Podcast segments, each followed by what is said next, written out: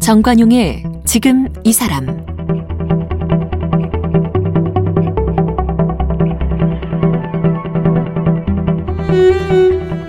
여러분 안녕하십니까 정관용입니다. 어제에 이어 오늘도 추석 기획 가족 상담실로 보내드립니다. 코로나로 서운함이 참 많아졌다 하는 분들 하면 이 자녀와 떨어져 사는 노 부모들일 것입니다. 자녀들이 코로나 핑계로 집에 잘 오지도 않고 연락도 뜸하다 보니까 노 부모님들 마음엔 서운함이 쌓이고 서운하다 못해 화가 난다 이런 분들도 계시던데요. 낳아서 키워 놓았으니 내 말을 잘 들을 것 같았지만 참 마음대로 안 되는 것이 자식입니다. 부모와 자녀 관계 가깝고도 먼 사이죠.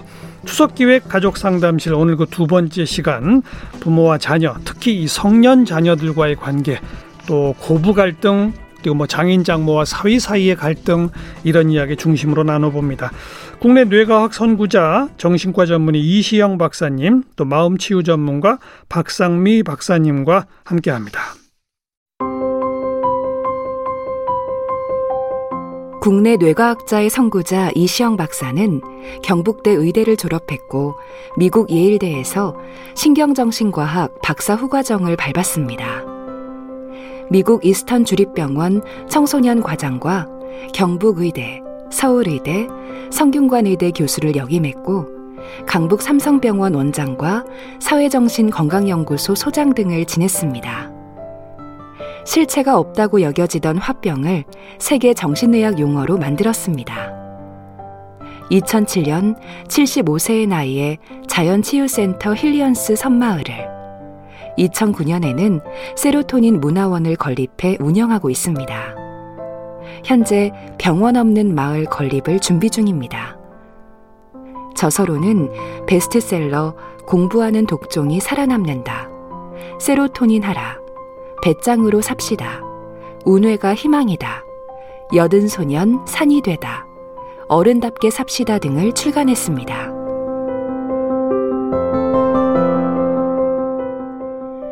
마음치유 전문가 박상미 박사는 문학비평으로 석사학위를 받은 뒤 문학치유의 뜻을 품고 심리학 공부를 시작했습니다. 심리상담 석사 후 박사과정 때 독일 학술교류처 장학생으로 선발되어 한국과 독일에서 공부했으며 문화 심리학을 토대로 스토리텔링을 연구하고 한양대학교에서 박사 학위를 받았습니다. 교도소 재소자들을 대상으로 마음치유 교육을 진행했으며 소년원, 소외계층을 대상으로 마음치유 학교를 열었습니다. 일반인들을 대상으로 심리 상담과 관계 회복 교육을 진행 중이며 상처 치유, 관계 회복, 공감, 소통을 주제로 강의하고 글을 쓰고 다큐 영화를 찍는 감독이기도 합니다. 쓴 책으로는 마음아, 넌 누구니?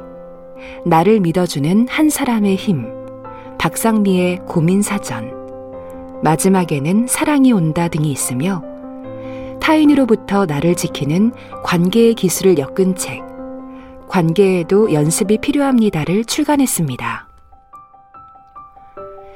다큐 영화 미혼모와 입양인들의 이야기 Mother My Mother, 베이비박스의 문이 열리면, 낙태 등을 제작했고 폐광촌 할머니들과 함께 책 쓰기 프로젝트 내 인생 책 한 권을 낳았네를 이끌었습니다.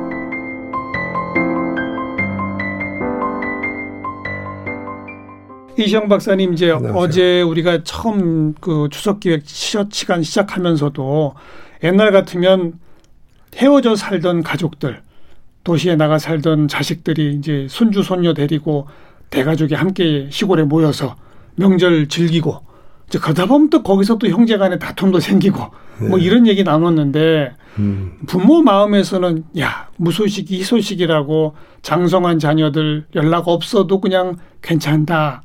그러나 또 연락을 기다리고 어떻게 그 심리를 이해해야 합니까? 그래요. 참 그 부모가 자식한테 적어도 이렇게 서러운 정은 안 들어야 된다고 저는 그렇게 생각해요. 서러운 정. 어. 음. 아 내가 저놈들을 어떻게 키웠는데 음. 나한테 이렇게 서럽게 한다. 음. 우리 이게 이게 일본, 중국, 한국 그 세 나라가 이 문화 정신 의학회라는 걸 매 2년마다 한 번씩 이제 우리가 주제 하나를 갖고 이틀 동안 아주 심층 토론을 하고 그걸 우리가 세계 학회에 보고를 하는 그런 예. 참 중요한 미팅인데 거기서 이제 이 일본 노인들을 왜 자살하느냐. 음. 그러니까 이제 일본 노인들은 그 일본 말로는 기레이니 신우 나는 깨끗이 죽겠다. 오. 이렇게 내가 이 참 죽어가는 이 추한 모습을 내 친한 친구나 가족들에게 보이고 싶지 않다. 예. 그래서 이제 자살을 하는데 우리 한국 노인들은 섭섭해서 자살한다는 겁니다. 어. 서운하다. 어? 어. 어, 저놈들이 내가 어, 저놈을 어떻게 키웠는데 어허. 나한테 용돈도 안 주고 이렇게 서러움을 줄 수 있느냐. 어, 그래서 정말 자살한다. 그, 그런 이야기인데 정말 이, 이, 이 어떤 관계든 이 두 사람 사이에 이 성인 어른이 된 자식과 이 부모 사이에 그런 정말 서러운 정이 들지 않도록은 예. 최소한 우리가 해줬으면 좋겠다. 예. 우리 젊은이들에게 저는 그건 꼭 부탁드리고 싶습니다. 그럼 그 예. 노, 노인들 입장에서 그 서럽다란 느낌까지 들어가는 첫 번째 이유가 뭐예요? 내가 어떻게 키웠는데 나를 이렇게 무시하냐예요? 뭐예요? 어, 그나마 이 용돈이 제일 큰 음. 이슈 음. 같습니다. 경제적 요인. 예, 그 용돈을 참 적절히 주고 또 참 뭐 이 계절이 바뀌면은 그래도 이제 옷도 거기에 맞춰서 주고 이렇게 좀 생각을 좀 해주면 좋은데 음. 그걸 잘, 잘 모르죠. 이제 노인들의 그 예. 생리를요. 아마 그래서 제일 섭섭한 기분이 어, 어. 자기는 마치 완전히 제외된 네, 사람처럼 네. 이렇게 느끼는 게 아닌가 이렇게 이제 생각이 들고요. 실제로 요즘 우리 젊은이들은 어, 꼭그 부모 자식 간이 아니라도 이 노인들을 싫어합니다. 음. 사실은요. 음. 지금 이제 노인 혐오 시대라고 저는 생각을 합니다. 어. 근데 이게 이제 좀더 어, 어, 앞으로 이제 진행이 되면은 정말 노인 증오 시대가 오지 않을까. 노인을 진짜 미워하는 시대가 정말 올 수도 있거든. 아니 노인들은 점점 많아지는데. 그, 그러니까 그게 참 큰 문제네요. 이 문제. 어, 저도 상담을 해보면, 어, 청소년들도 이제 조부모랑 함께 사는 것을, 어, 별로 좋아하지 않는 분위기 갈수록 많아지고요. 이제는, 예전에는 이제 며느리들은 시부모님은 싫어도 친정 부모님은 좋아요. 이런 예. 경향이 많았다면, 이제는 친정 부모님도 어, 또? 모시기 싫다라고 어. 말하는 딸들이 대부분입니다. 그래서, 어. 어, 사실 노인은 우리의 나의 미래의 모습인데 예. 우리가 너무 분리해서 나랑은 전혀 다른 세계에 사는 사람들로 잘못 인식하고 있는 경향이 많은 것 같습니다. 그렇습니다. 네. 그 지금 60대, 70대 되시는 분들은 사실 그냥 어려서부터는 당연히 부모님들을 봉양하고 공경해야 하는 걸로 배운 세대 아닙니까? 또 그렇게 부담을 네. 지고 살아왔고요. 음. 그런데 정작 자기 자녀들한테는 최초로 버림받는 세대예요. 그렇습니다. 네. 제일 불행하네요. 맞습니다. 네. 네. 제 내담자 중에 한 분은 어, 자녀 세명을 정말 힘들게 미국 유학을 다 시킨 거예요. 어, 근데 셋 다 미국에 살고 지금 국내에 혼자 사세요. 할머니가. 예. 근데 코로나 이후에 너무나 당연히 자식들은 더 한국에 안 오게 되었죠. 그렇죠. 그래서 일주일에 한 번 저에게 상담 오는 게 유일한 어. 타인을 만나는 거였는데 한 번은 새벽에 병원에서 저한테 연락이 왔어요. 예. 깜짝 놀라서 받았더니 그 할머니가 응급실에 가셨는데 전화기를 뒤지니까 유일하게 연락하는 사람이 저 한 명이어서 저에게 세상에. 연락이 온 거예요. 음. 그래서 제가 너무나 눈물이 나더라고요. 그래서 요즘은 어, 자녀를 잘 키우나 못 키우나 그렇게 소외되는 예 현상은 다 비슷한 것 같습니다. 음. 예. 그런 그 서운한 정이라고 아까 이시영 박사님 표현하신 노인분들이 그런 마음까지 들게 해서는 안 된다라고 예. 이제 젊은 세대한테 충고를 해주셨잖아요. 그렇습니다. 그런데 또 네. 동시에 지금 이 방송 들으시는 분 가운데 이제 연배가 있으신 분들, 노인 이미 되신 분들도 많으시기 때문에 예. 그런 분들도 또 본인의 마음가짐도 좀 정리해야 할 필요가 있지 않을까요? 그렇습니다. 이제는 정말 어, 어, 효를 너무 기대해서는 안 된다. 저는 음. 그런 이야기를 우리 노인들한테는 드리고 싶은데 제 생각에는 효라는 것은 어릴 적 다 했다. 음. 그 그림이 이제 겨우 어, 말도 짓거리고 뭐 한 발 두 발 자고 그렇게 뛰고 이럴 때뭐 정말 온 가족이 모여가지고 박수하고 정말 큰 벼슬을 한것 같지 않습니까? 그냥 즐겁죠. 그, 예, 그런 뭐 간단하게 보면 한번 일어서 펄고 주저앉았다가 또 삐 울다가 또 일어서고 그러면 아버지는 막 비디오도 찍고 이러면 저는요 그때 참 우리 가족이 전부가 얼마나 행복했습니까? 예. 아이의 그런 모습을 보고. 예. 저는 그때 정말 효를 다 했다고 저는 생각을 합니다. 다 받았다? 예. 예. 그렇게 뭐 나중에 커서도 잘하면 그건 덤이고, 음. 어, 그렇게 더 효를 정말 더 이상 기대하지 말고 저는 그래서 항상 노인에 가서 이야기는 끝까지 죽는 순간까지 생애 현역으로 뛰어야 된다. 음. 그래야지 자식들에게 서럽다는 소리 안 하고 네가 혼자 독립적으로 생각할 수 있도록 지금부터라도 우리가 정말 연습을 잘 해야 된다. 저는 그런 생각을 하고 있습니다. 네. 네. 간단하게부터 돌 때까지 나는 받을 효도를 다 받았다. 예. 그렇습니다. 근데 꼭 그런 그, 마음 갖기가 쉽지 않잖아요. 예. 내가 어, 너를 어떻게 키웠는데 이 생각은. 그 생각이. 그러니까 이제 이 녀석이 정말 그 엄마한테 말 끝에 탁탁 대박하는 거는 한 중학교 한 2학년쯤 되면 사춘기 이제 문제가 생기는데 그때까지는 정말 참 어, 세상에 귀여운 예. 게 우리 애들 아닙니까? 예. 예. 그리고 그때 그럼 뭐 효, 효를 다 한 거예요. 뭐 그래 그 이상 더 자꾸 너무 어 마치 기독권 주장하듯이 효를. 해라 하는 어. 그런 기대는 안 하는 게 좋겠다는 게 제 생각입니다. 음. 예. 근데 또 특히 연세가 있으시면 있으실수록 본인의 마음을 바꾸기가 쉽지 않잖아요. 맞습니다. 한 번 서운한 마음 든 거 그거 음. 에이 뭐 내가 포기하지 이런 생각하기 어렵잖아요. 맞아요. 그래서 상담을 해보면 어르신들은 모두 100% 자식에게 섭섭하다, 억울하다라고 그렇죠. 말씀을 하시고 또 자녀들은요, 뭐 그렇게 해준 게 있다고 이 얘기를 또 똑같이 어, 합니다. 어. 재산을 많이 받았건 받은 게 없건 다 똑같더라고요. 그래서 사실 나이 들수록 섭섭한 마음이 많이 드는 건 자존감이 낮아질수록 더 증폭되거든요. 예, 예. 그래서 저는 어르신들께 나이 들수록 자존감을 키워야 된다. 그렇죠. 그러려면 계속 인간관계도 잘 맺고 새로운 것도 배우고 좋은 강의도 어, 유튜브나 이런 거 통해서 찾아 듣고 음. 좋은 방송, 라디오 방송도 듣고 그래서 나를 성장시키는 일을 죽는 그 순간까지 하셔야 합니다. 저는 굉장히 강조를 많이 하는데요. 저희 어머니도 늘 자식들한테 섭섭한 게 너무 많으세요. 예. 저는 제가 늘 효녀라고 생각하는데 저희 엄마는 늘 섭섭해 하시더라고요. 어. 그래서 저희 어머니도 혼자 사시는데 제가 어머니께 어, 스마트폰이랑 또 이제 요즘 AI가 굉장히 발전했으니까요. 예. 그래서 이제 그런 것들을 활용하는 법을 많이 알려드렸어요. 음. 무료로 온라인 세상을 통해 배울 수 있는 게 너무 많고 좋은 강의, 좋은 방송이 너무나 많다는 거죠. 그렇죠. 그래서 많은 걸 구독해드리고 시간표를 짜드렸더니 어머니가 새로운 걸 배우면서 성장하기 시작하셨어요. 예, 예. 그래서 요즘은 낮에 전화드리면 야, 나 지금 방송 보면서 요가 따라한다. 바쁘다. 끊어라. 그리고 나 지금 책 방송 듣고 있다. 시사 방송 듣고 있다. 나중에 통화하자. 예. 바빠지셨더라고요. 예. 그래서 저는 어르신들이 자식에게만 집중했던 그 나의 인생의 관심을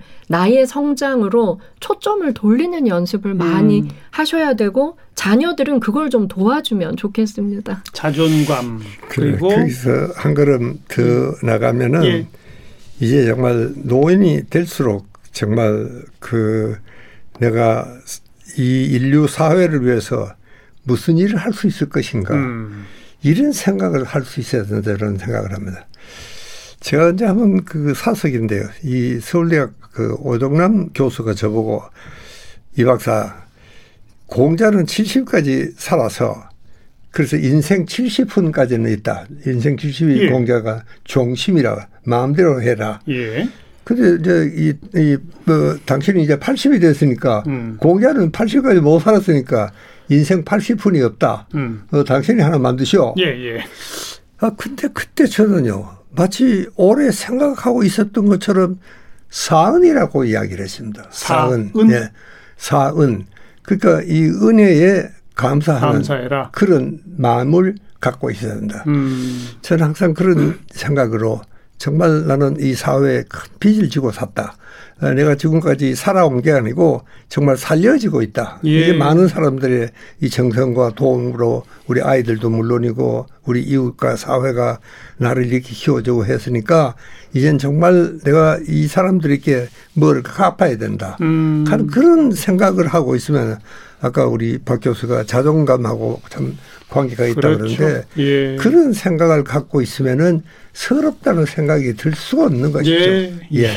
그렇게 좀 더 우리가 좀 이 사람들이 좀 이 인격적으로나 그런 그런 면에서는 알겠습니다. 예 그런 음. 교양이 정말 쌓여야 되지 않을까 저는 그런 생각을 합니다. 먼저 이 젊은 세대들은 부모님 세대들이 갖고 있을지도 모를 또 대부분 갖고 계신 그 섭섭한 마음, 서운한 마음 그걸 꼭 좀 깨닫고 헤아려라. 이걸 젊은 세대한테 먼저 이야기를 하고요. 근데 이제 어르신 세대분들은 어 자기의 자존감이 줄어들수록 기대가 커지고 자녀에 대한 그러다 보면 섭섭함이 커지고 그럼 피해 보는 건 어르신들 당신들이다. 이런 의미에서 어, 스스로 자존감을 키우는 그런 마음가짐이 중요하다는 말씀 좀 드리고 그다음 이제 추석 때마다 항상 나오던 그 고부 갈등. 네. 그 이제 저 2000년대 이전과 이후에 변화가 있어요? 없어요? 아유, 박 박사님 많습니다. 우리가 가족 갈등 하면 1순위가 고부 갈등이었어요. 옛날에 예, 그랬어 며느리와 시부모 갈등. 예. 근데요, 요즘은 달라요. 어떻게 오히려 시부모님들은 며느리한테 얼마나 잘하나 몰라요. 어. 눈치 보고 조심하고 또 언론 통해서 많이 교육이 돼서 며느리한테 조심해야 된다.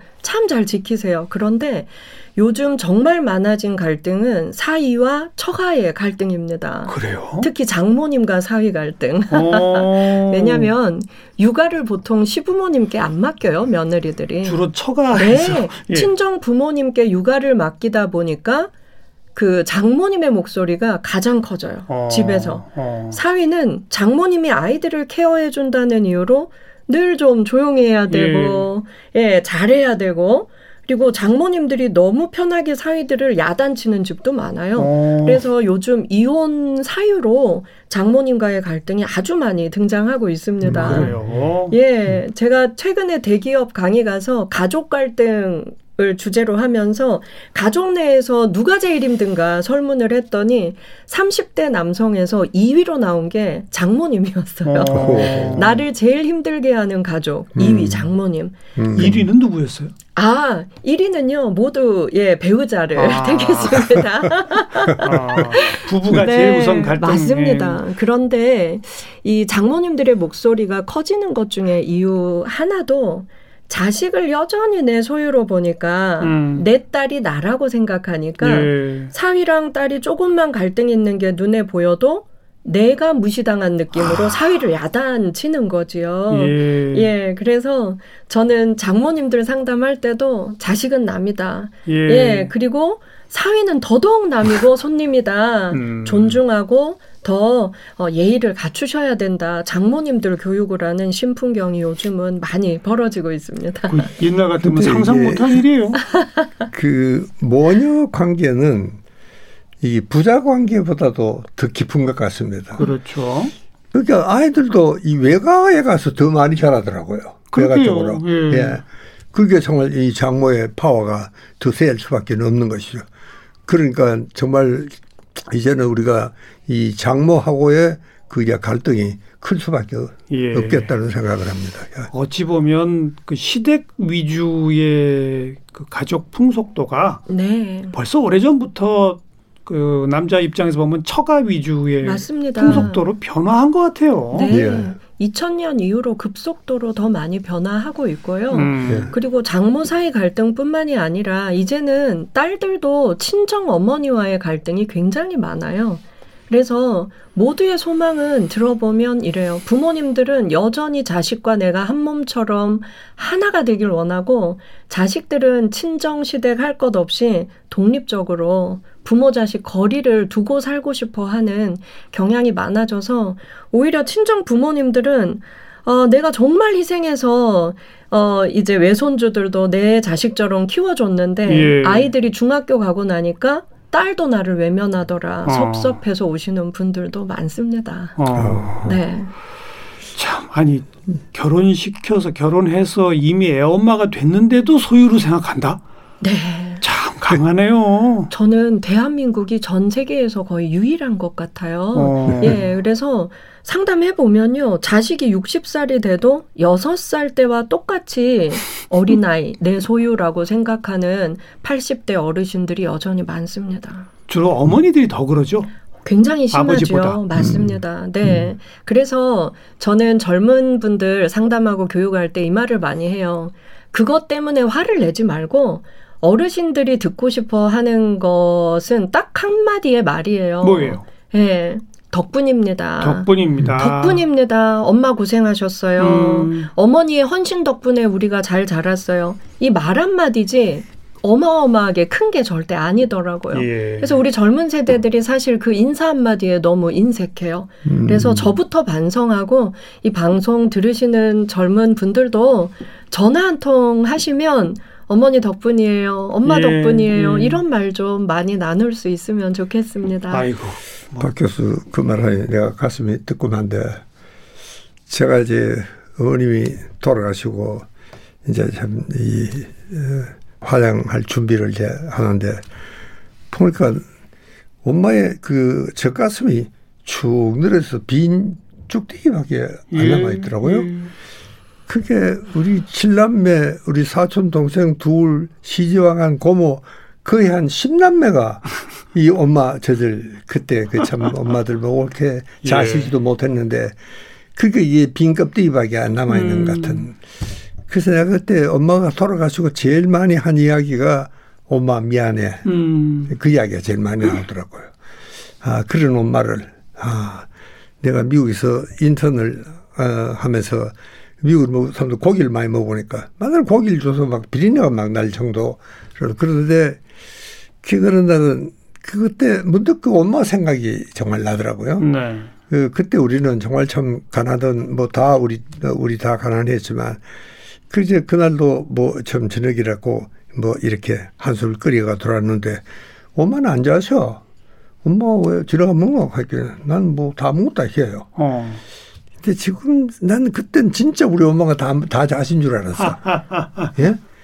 그러나 그때 애들 자식한테도 다 먹일 게 없는데 엄마가 부엌에서 자실 리가 없잖아요. 예. 그 생각을 한 게 제법 제가 서른도 넘어서 음. 40에 가까워서 그 생각을 하게 되더라고요. 나는 그런 생각, 저런 생각 때문에 이 엄마가 돌아가셨을 때 엄마한테 제일 했던 말이 예. 엄마 미안해. 예. 간- 그래서 저는 정말 우리 젊은이에게 제발 엄마 미안해 소리가 안 나오도록 좀 잘해드리라. 네. 그 이야기를 하고 싶은 겁니다. 덕분입니다. 예, 그래서 덕분입니다. 미안해하는 감정 갖기 전에 그런 얘기를 자주 해라. 그렇습니다. 어, 이제 어르신들이 제일 섭섭해하고 제일 많이 눈물을 흘리시는 부분이 키워줘서 고마워요라는 말은 바라지도 않는다. 예.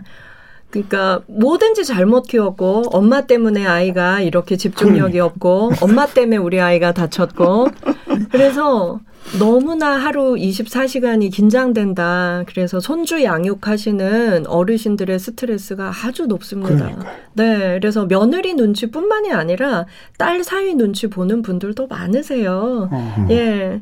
그래서 우리가 어 만약에 양육을 맡기더라도 철저히 시간을 정하고 예. 그리고 저는 대가를 지불해야 한다고 강조합니다. 그렇죠. 네. 그리고 주말에는 철저히 분리되어서 어르신들도 자기만의 시간을 가지시고 예. 네. 그렇게 해야만 아이들도 어른을 존중하는 걸 배울 수가 있고 그리고 내가 우리 부모님을 대하는 태도를 아이들은 정말 보고 그대로 배워서 맞아요. 나에게 돌려줄 텐데 젊은 세대들이 그 생각을 못 하는 게 참. 안타깝습니다. 최악의 경우가 바로 그거죠.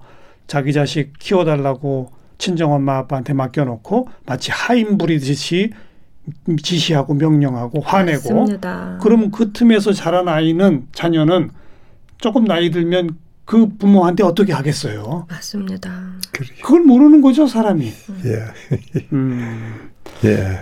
우리가, 어, 나도 늙는다 하는 사실을 그렇죠. 그걸 알아야 되거든. 나도 늙는다. 아, 음. 제가 얼마 전에 상담한 가족은 어 초등학교 5학년 아이가 엄마를 때렸어요. 아이고. 그래서 그 젊은 부부가 세상에 어떻게 이런 일이 일어날 예. 수 있냐 아이를 끌고 왔어요. 예. 이 아이를 약 먹여야 하느냐, 어. 분노 조절 장애냐 끌고 왔는데 이 아이를 상담해 보니까 이 아이가 실실 웃으면서 이랬어요. 아니 우리 엄마 아빠는 할머니 할아버지한테 더 막말하고 어. 더 함부로 하는데 나는 엄마한테 때린 게 뭐가 잘못했어요? 아이가 너무 당당한 거예요. 음. 아이들은 100% 보고 배우는데 우린 그걸 모르고 또 노인들이 우리의 미래라는 것도 우린 자꾸 잊고 있는 것 같아요. 음. 네. 오늘 처음에 우리 이시영 박사님이 이 사회가 자꾸만 이 노인 혐오 시대로 가는 거 아니냐.